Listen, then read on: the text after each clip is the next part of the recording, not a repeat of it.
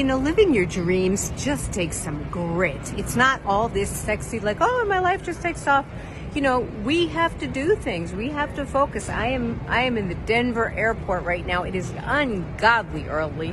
I am flying to New York City and I'll be leading a retreat at the Omega Institute in upstate New York and I'm excited about that. But you know, it takes a lot of work. You know, I used to think, oh my God, I wish I could be one of those people who did those great things. And I am one of those people and it's fantastic. But you know what?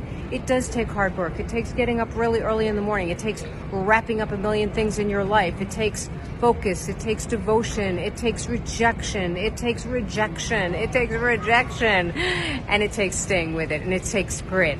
You've got that grit. So what do you have to do that's hard right now? That's hard. That's that you know maybe take some focus from you. Do it because your dreams are worth it. Do it because your dreams are worth it.